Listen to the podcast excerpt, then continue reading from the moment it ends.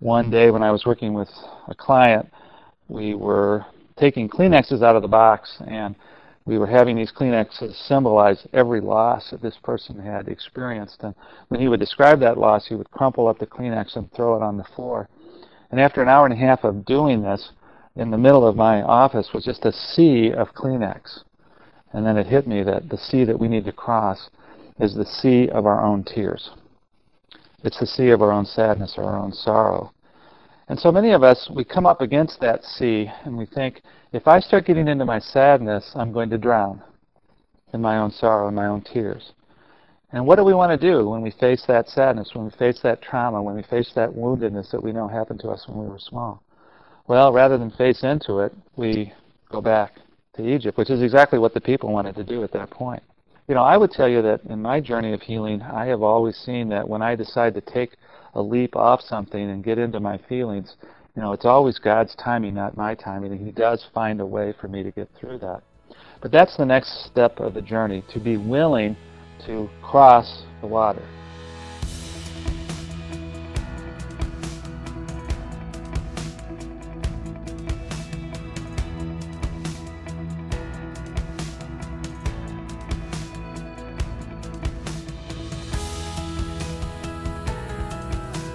Welcome to the Faithful and True podcast. Today we have a special program in the category of legacy programs because it features our founder, Dr. Mark Laaser. The following is taken from a speech that Mark gave a number of years in which he's talking about the change model. The change model originally was created by Virginia Satir, and Mark will give you some more information about that uh, in his speech. We want you, you to hang on throughout this presentation because there are musical interludes that are included. And uh, so when you hear the music, Mark will return after the songs. So uh, hang, hang in there with Mark to the very end here. Uh, we hope that you will enjoy this presentation of Dr. Mark Laaser and the change model. Tonight, we'd like to present to you in words and music uh, a story uh, of the Jewish people and how they change, how they went from Egypt to the Promised Land. This idea was originally an idea about change that one of our great teachers described, and her name was Virginia Satir. And many of you have heard us talk about Virginia in some very loving ways because she's been a very special person in our life, even though we never had the chance to meet her. But uh, Virginia was one of the greatest family systems thinkers of the 20th century. And she, of course, in her work, studied how people change, how they go from one awful, unhealthy place to hopefully a healthy place. To begin with, she said that people start out in this unhealthy place, and it's called the status quo. The status quo is uh, a way that we have developed over time to survive what is probably very dysfunctional things going on around us. Our status quo that we learned could include addiction or other dysfunctional behaviors. Chances are we began to learn how to do those when we were kids and we experienced for the first time some of the woundedness in our family. Because we developed some of these things so early and the status quo was formed even perhaps by age four or five or six, this is something that we've used to survive and is something that we have a really hard time letting go of. Has any of you here had a hard time letting go of some kind of negative or dysfunctional or destructive uh, behavior? We know how hard that can be because it's a matter of coping, it's a matter of survival. The next stage she described was uh, getting new information and getting some kind of new awareness that we need to change. For some of us here, uh, that probably meant we read a book or we heard a sermon, or I remember talking to a guy not so long ago who saw the movie The Passion of the Christ, and he got an awareness, some new information that he needed to get honest about the sexual sins that he was doing. So he finally came forward to his pastor, and that started the process of change. Some of you here may have had to have, like I did, other people come into your life and sit you down in a room and say, you know what, your your stuff is just crazy. You need to go to treatment. Um, so, you know, we come to this new infor- information in a variety of ways. It could be, as some of you know, uh, a wife reads a book and uh, annotates that book and hands it to her husband, and he maybe finally gets the idea, or something like that happens. Whatever the case, uh, you learn that you need to change your behavior because it's killing you. And then you come up across a barrier of some kind that says, I really need to do something different. And many of us have been to that barrier, and we, we see how difficult it is, and we don't want to cross that barrier, so we go back to where? The status quo. Well, if we do get across that barrier, we go into a rather crazy place. Without that coping survival behavior, what do we do? And it's very chaotic, and many of you know this because you've been in recovery for a long time. You know that that first year of recovery is not always that great, is it? I mean, there are things that are still happening that are not always that great. There could be consequences that are ongoing. You don't always feel that great just because you've decided to make a change. And that's in large part because you've given up ways that you've coped for years. And that's something that Virginia again called chaos. When you get through chaos, you come across another barrier, I think, which gets you into a better place. You're now starting to be really fully in recovery, but you've still got a lot of practicing of the new behaviors to do. And how many times have Deb and I talked to you about practice, practice the new rituals, the new behaviors, the new communication strategies? You need to continue to practice all of those things in order to cement them into your life. If you do that, then you begin to do the next stage we talked about, which is integrate them into your life in a more full-time basis. Finally, if you do that over a two to three year period of time, maybe you get to what Virginia said was the new status quo. The new behavior is so familiar to you now that it outbalances the old behavior and is more a normal part of your life. So that's what Virginia described as the process of change. And she said when we go through change, it, it gives us a lot of anxiety. And how many of you have had lots of anxiety about something that you need to change? She said maybe the first time you go through a major change, it's 95% anxiety and 5% serenity. If you can manage that change, though, the next time you face some some huge change you need to make, it'll be maybe 90% anxiety and 10% serenity. And I think uh, Debbie and I, some some of the changes we're making, maybe are at 50-50 at this point, 50% anxiety, 50% serenity, and that's just the way it goes. But I do know that every time you make a change and have the courage to do that, it gets easier the next time you need to make a change. Now, when I first heard this theory from Virginia, we were having it lectured to us by our great teacher, who some of you know, Maureen, uh, down in Omaha. And uh, I started thinking about, you know, this is exactly like the story of the Jewish people coming out of Egypt and going to the promised land. And so I just want to kind of talk that through with you tonight, and then David is going to sing some songs that kind of reflect the various processes of change. The first uh, point along the way is we remember that the Jewish people got themselves down to Egypt. And why did they go down there in the first place? Well, because there was a famine in the land. It was something that was throughout the mid Middle East and uh, because of Joseph and his legacy in Egypt that had, that had foreseen this famine, Egypt had stored grain. And so a lot of people were coming to Egypt in those days to find food.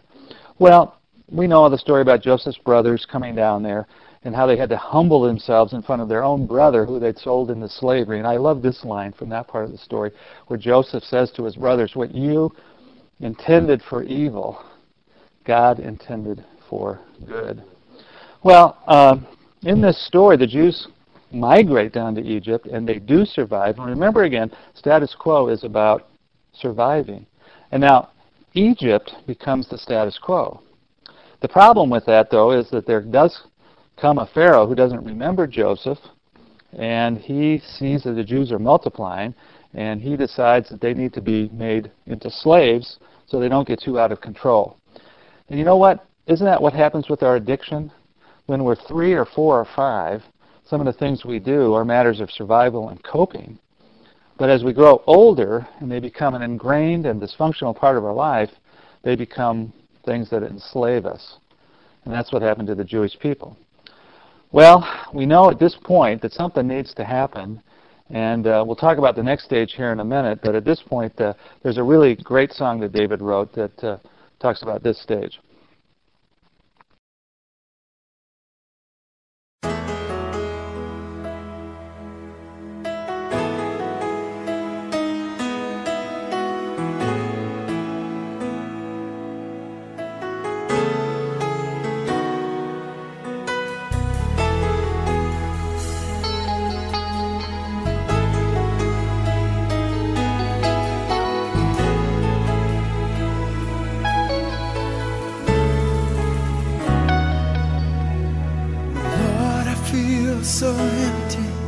Seems like we're so far apart. Even though some may applaud me, you alone can see my heart. You don't look at my achievements or my abilities. All you really want is all of me. Though it frightens me to give up my control, there is only room for one king in the throne room of my soul. And Lord, you took me out of Egypt, now take Egypt out of me. You delivered me from Pharaoh, now set me free from me. Let my heart become a promised land where the desert used to be. Lord, you took me out of Egypt, now take Egypt out of me. Oh,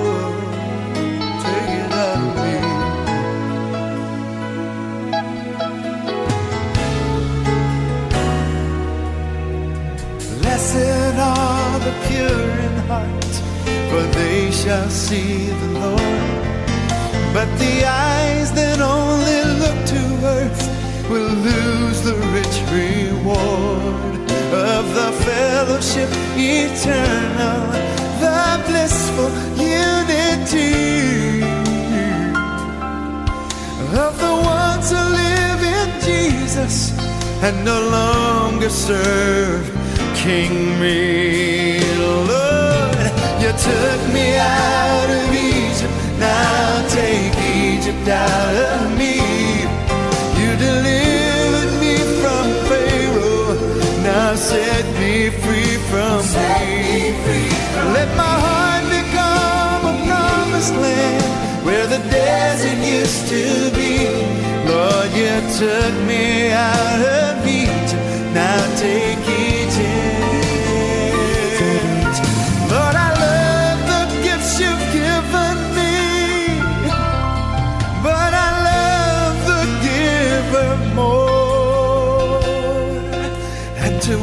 worship you more perfectly, that's what those gifts are for.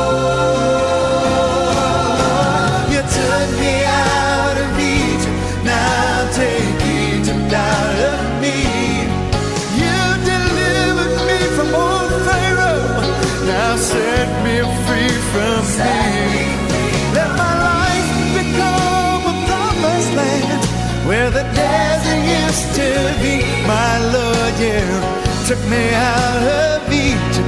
Thank you for taking me out of Egypt. Lord, you took me out of Egypt. Now you're taking Egypt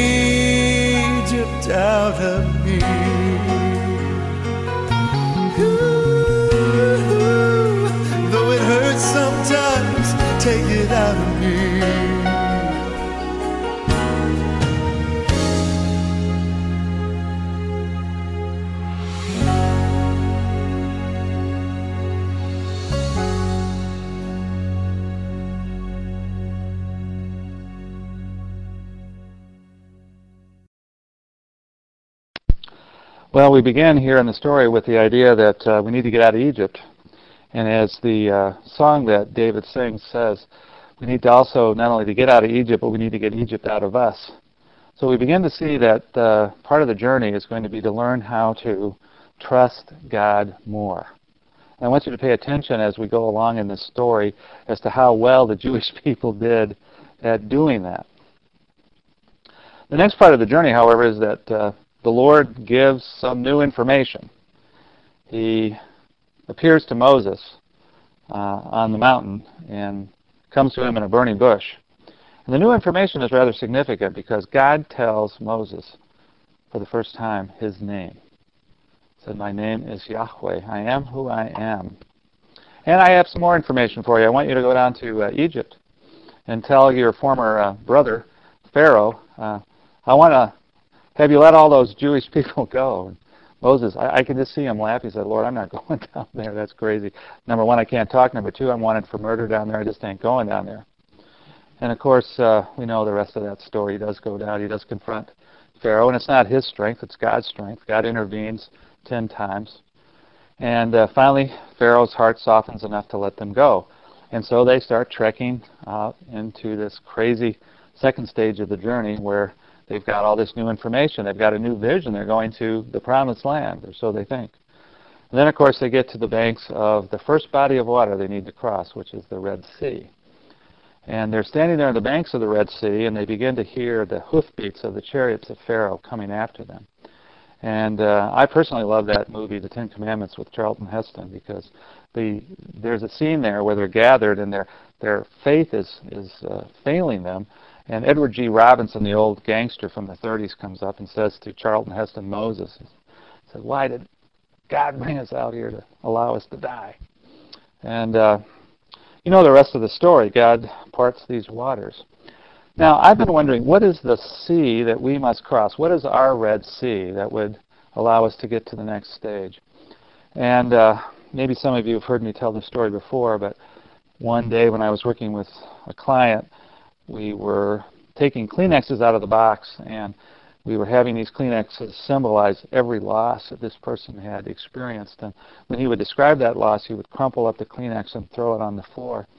And after an hour and a half of doing this, in the middle of my office was just a sea of Kleenex. And then it hit me that the sea that we need to cross is the sea of our own tears. It's the sea of our own sadness our own sorrow.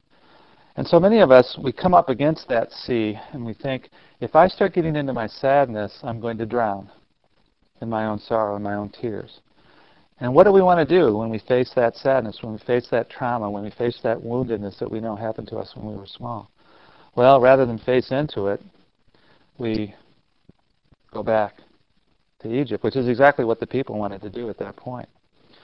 But of course, God intervenes and He parts those waters. And, you know, I would tell you that in my journey of healing, I have always seen that when I decide to take a leap off something and get into my feelings, you know, it's always God's timing, not my timing. And He does find a way for me to get through that. But that's the next step of the journey, to be willing to cross the water. And David has written a wonderful song about doing that.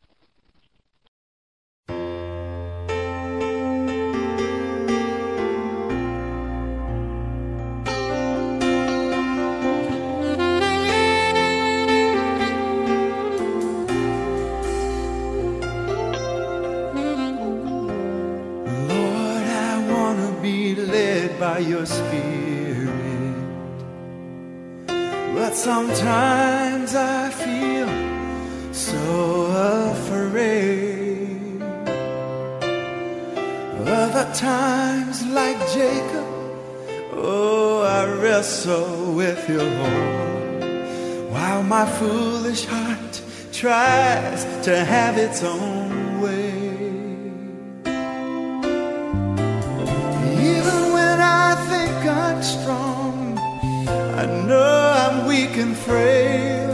That's why I put my trust in you. And you remind me of this promise that won't fail. You say, when you walk through the water, I will be with you, and the river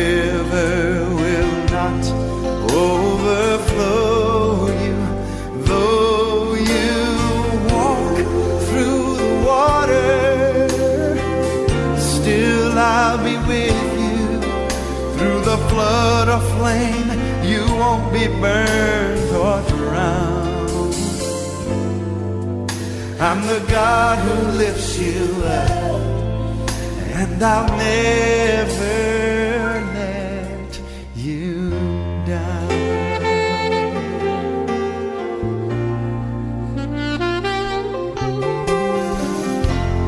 Thou,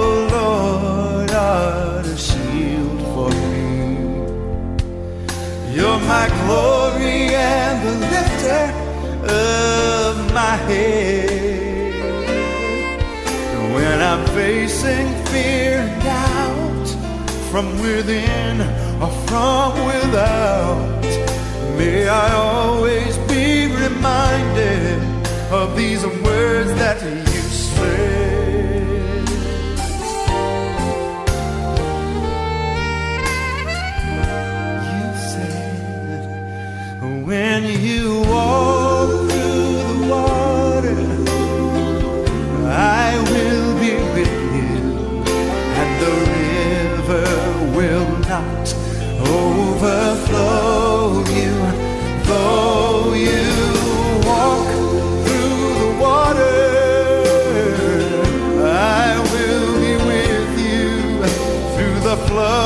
flame. You won't be burned or drowned. No, no. I'm the God who lifts you up. I'll be your strength when you're weary. I'm the God who lifts you up. When the night gets long and you can't go on,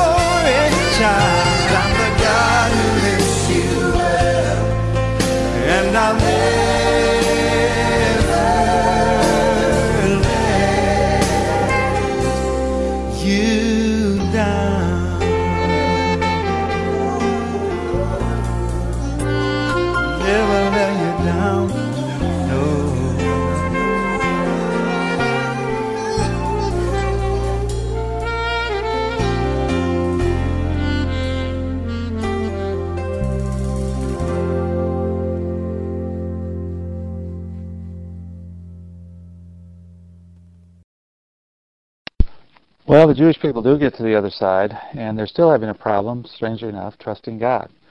Because they're now in this desert, a place they've really never been before, and they don't know what to do. And even though they've seen the hand of God ten times in Egypt against Pharaoh, and now uh, another major way crossing the Red Sea, they still doubt whether or not they're going to be provided for. And so they grumble and they complain, and they basically say to Moses and the leaders, We're hungry and we're thirsty. And this is one of the great parts that I love as a 12 step person myself. God says, I'm going to provide you manna from heaven. And uh, that'll be enough for you to eat. And what I want you to do is gather it one day at a time.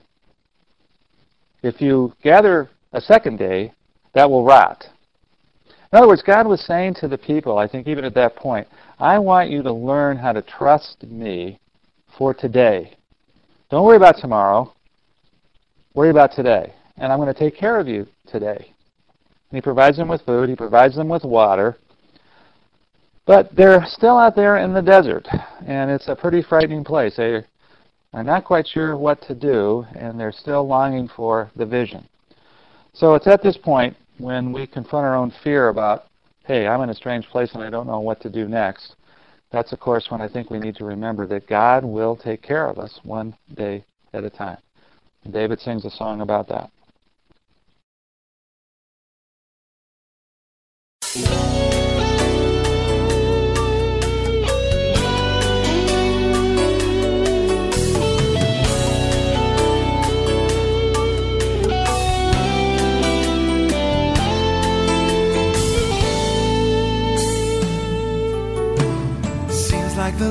Lord is leading me to the desert of my days, teaching me to trust Him, though I don't understand His ways.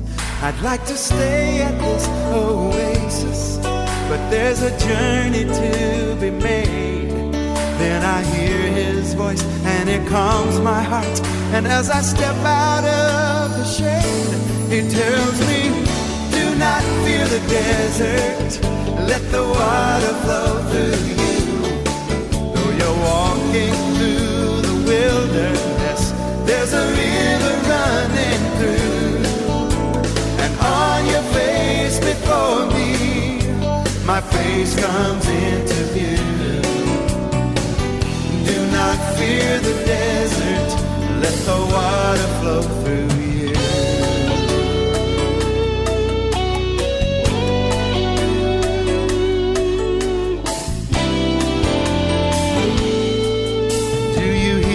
Master calling you to leave your comfort zone? Obey him though you're tempted to try to make it on your own. Cause his strength will flow through weakness. His grace pours through the pain.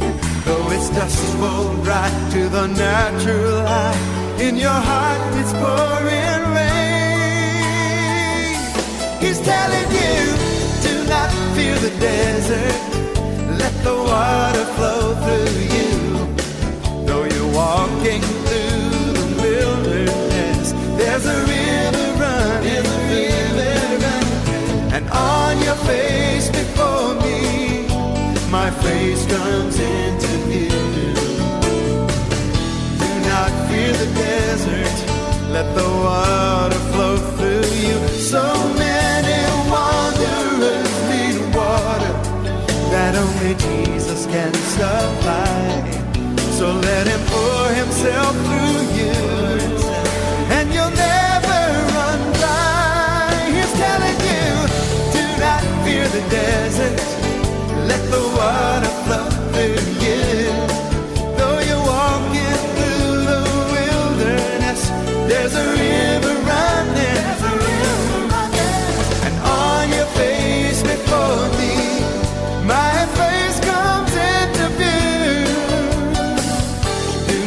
Fear the desert. Do not fear the desert. Do not fear the desert. Let the water flow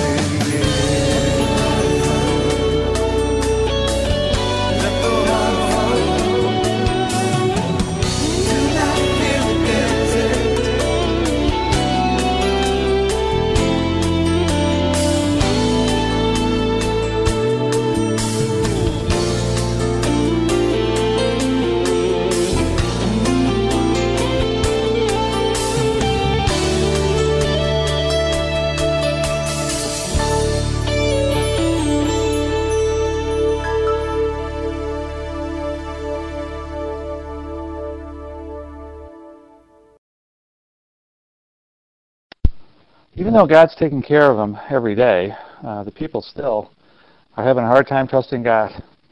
Particularly when Moses uh, decides occasionally to go up on Mount Sinai to talk with God, uh, eventually to receive the Ten Commandments. They they grumble, they complain, they're wondering where he is.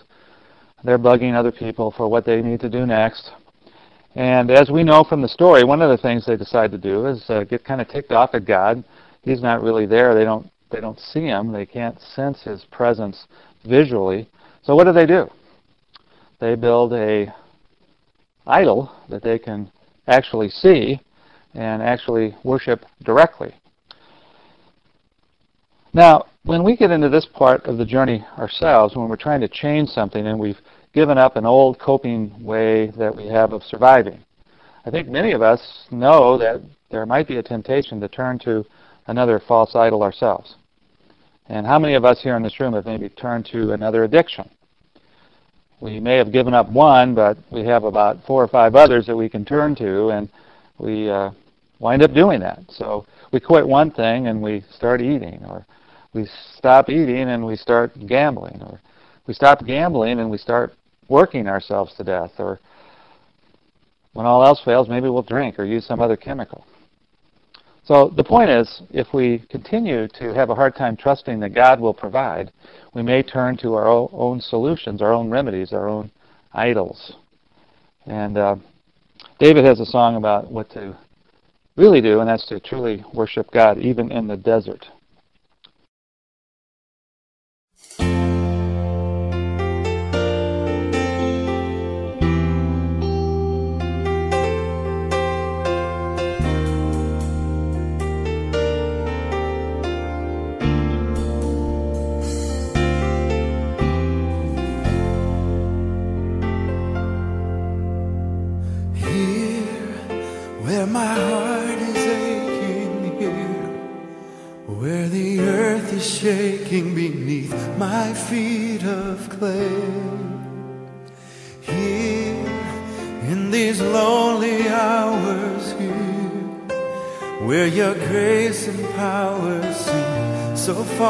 Away, beyond my strength, I say, I will worship in the wilderness until I hear your voice. I will worship in the wilderness as broken bones rejoice until despair barren desert. My heart has made the choice to worship, worship in the wilderness. I will worship, worship in the wilderness.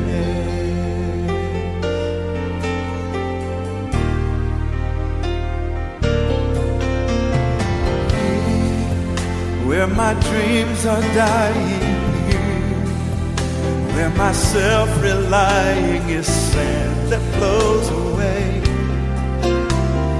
Here, where the night is falling until I can hear you calling, calling out my name. Beyond my strength, I say.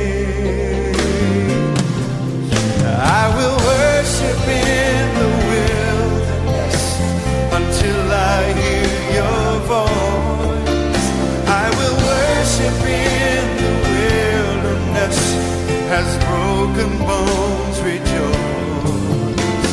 Until despair and desert blooms, my heart has made the choice to worship worship in the wilderness. I will worship, worship in the wilderness. And now, in these times of testing,